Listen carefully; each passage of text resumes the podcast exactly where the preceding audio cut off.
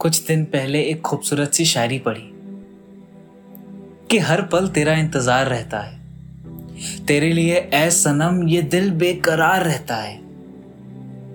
ना तू कभी आया है, ना तू कभी आएगा। फिर भी ना जाने क्यों? तेरा इंतज़ार रहता है। नमस्कार। आपने अगर मेरी पिछली पॉडकास्ट बारिश सुनी है तो आपको तो मालूम ही होगा कि मेरा नाम रौनक है। यूँ तो दुनिया में सबकी अपनी अपनी प्यार की हदें, प्यार करने का नियम अलग है, तौर तरीके अलग हैं, लेकिन सबसे कॉमन तरीका है इंतज़ार। कोई इकरार करने का इंतज़ार कर रहा है तो कोई हाँ सुनने का तो कोई कोई अपने प्यार से मिलने का। हम सबने कभी ना कभी तो इंतज़ार किया है, पर कोई यकीन के साथ नहीं कह सकता कि हमें कितना इंतज़ार करना चाहिए। आज की कहानी है ऋषि और उसके इंतज़ार की। वैसे तो ऋषि मिजाज में कोई खुशनुमा व्यक्ति तो था नहीं। और इतनी दफ़ा दिल टूटने के बाद भला कोई खुश भी कैसे रह सकता है? उसे कहीं ना कहीं इंतज़ार था कि आगे चलकर खुशी उसके जीवन में दस्तक ज़रूर देगी। मगर इस इंतज़ार ने भी उसे उदासी और अकेलापन ही दिया। गर्मियों का दिन था। और शाम ढलने को अभी भी समय था। यूँ तो रोज वो इस वक्त सोया करता। पर आज गर्मी के मारे उसे नींद ही नहीं आ रही थी। उसके कमरे में कोई खिड़की तो थी नहीं, बस था तो एक छोटा सा रोशनदान। और बिजली जाने की वजह से कमरे के पंखे भी बंद हो चुके थे। अब गर्मी से बेहाल होकर उसने सोचा कि कुछ देर रुककर देखा जाए। क्या पता बिजली आ जाए। पर कुछ देर इंतज़ार करने के बाद उससे और रुका नहीं गया। वो घर की छत पर चला गया। छत पर पहुँचा तो उसके पसीने से भीगे शरीर को ठंडी ठंडी मध्यम हवाओं का सुकून भरा एहसास मिला। नज़रें इधर उधर घुमा के उसने देखा, आज शहर का मिजाज कुछ अलग ही था। पूरा शहर का माहौल कुछ ऐसा लग रहा था कि शहर का हर परिवार आज खुशी मना रहा हो। मानो कोई त्योहार हो, मानो इस शहर को आज इसी पल का इंतज़ार था। ये सब सोचते सोचते उसकी नज़र चौराहे के किनारे खड़े उस पानी पूरी के ठेले पर पड़ी। छत पर से उसे उतना कुछ साफ़ तो दिख नहीं रहा था, पर उसे सिर्फ़ इतना दिखा कि दो लड़कियाँ पानी पूरी के ठेले पर पानी पूरी खा रही थीं। उनमें से एक लड़की की तरफ़ ऋषि का मन आकर्षित हो गया। ना जाने क्यों उसे ऐसा लगा कि वो उस लड़की को जानता है, पर दूर से देखकर वो उसे पहचान नहीं पा रहा था। अब इसे ऋषि के मन की उत्सुकता कहें या उस लड़की के प्रति आकर्षण, कुछ तो था, कुछ तो था जो ऋषि को उसके छत से उतार कर उस चौराहे पर ला चुका था। वो धीरे धीरे उस लड़की की तरफ़ बढ़ता चला गया। और धीरे धीरे उसका शक यकीन में बदल गया। और शायद ऋषि को भी इसी पल का इंतज़ार था। ये पूरा का पूरा मौसम मानो उस पर ही मेहरबान था। छह साल बाद, हाँ हाँ, पूरे छह साल बाद आज उसे देखा। पहले तो यकीन ही नहीं हुआ कि वो वही थी। उसे उसकी किस्मत पर यकीन था कि वो बस उसका एक भ्रम है। या एक हमशक्ल, पर वो वही थी। ऐसे अचानक उसका शहर में वापस आना यकीन सा नहीं हो रहा था। पता नहीं वो रंगीन मिजाज वाला मौसम अब उसे क्यों अजीब सा बेचैन करने लगा।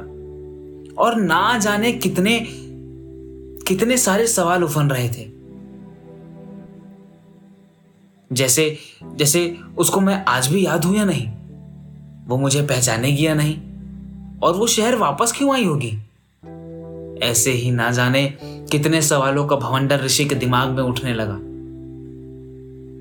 कुछ देर के बाद ऋषि ने हिम्मत जुटाई और उस पानी पूरी के ठेले के पास जा पहुँचा, जहाँ वो खड़ी थी। थोड़ी देर बाद उन दोनों की आँखें मिली। दिल ज़ोर से धड़कने लगा। जैसे पहले प्यार में किसी से पहली मुलाकात की जा रही हो। जब वो उसकी तरफ़ देखी और मुस्कुराई तो उसे उसके सारे सवालों का जवाब मिल गया। दोनों की बातें शुरू हुई।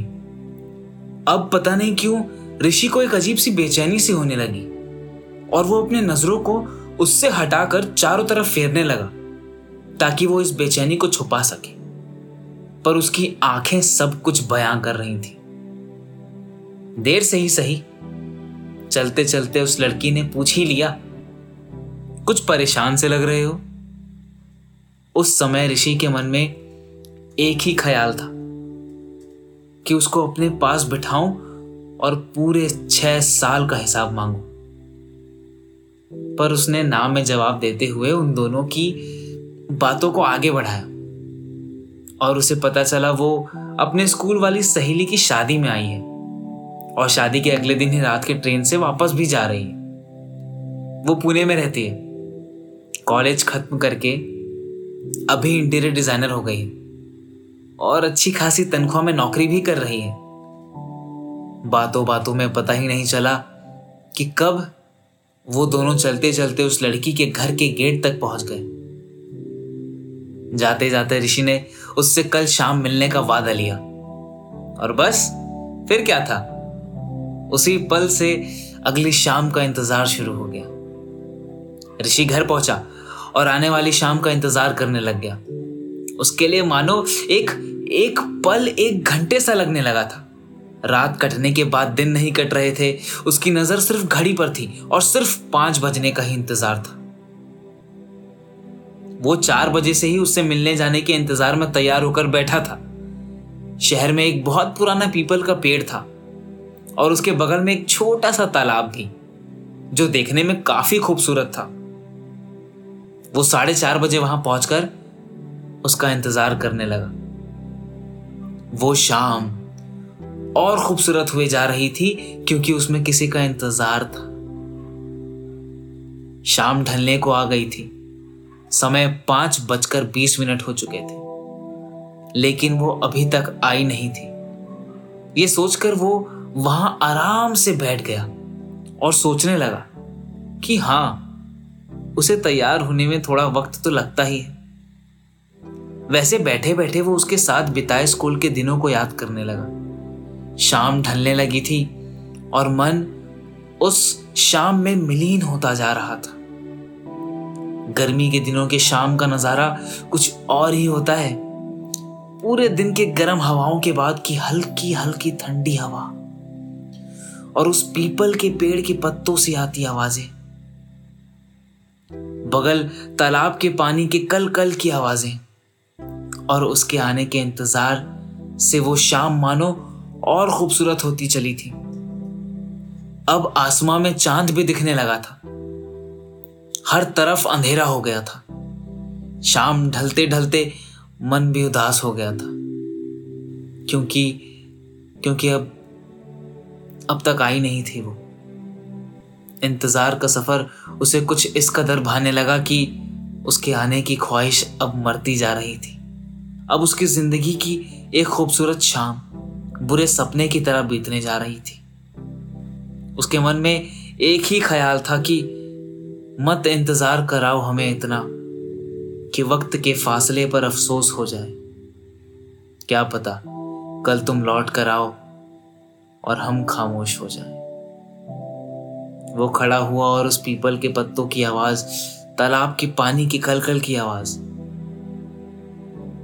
और उस शाम को ढलते देखकर एक लंबी सांस ली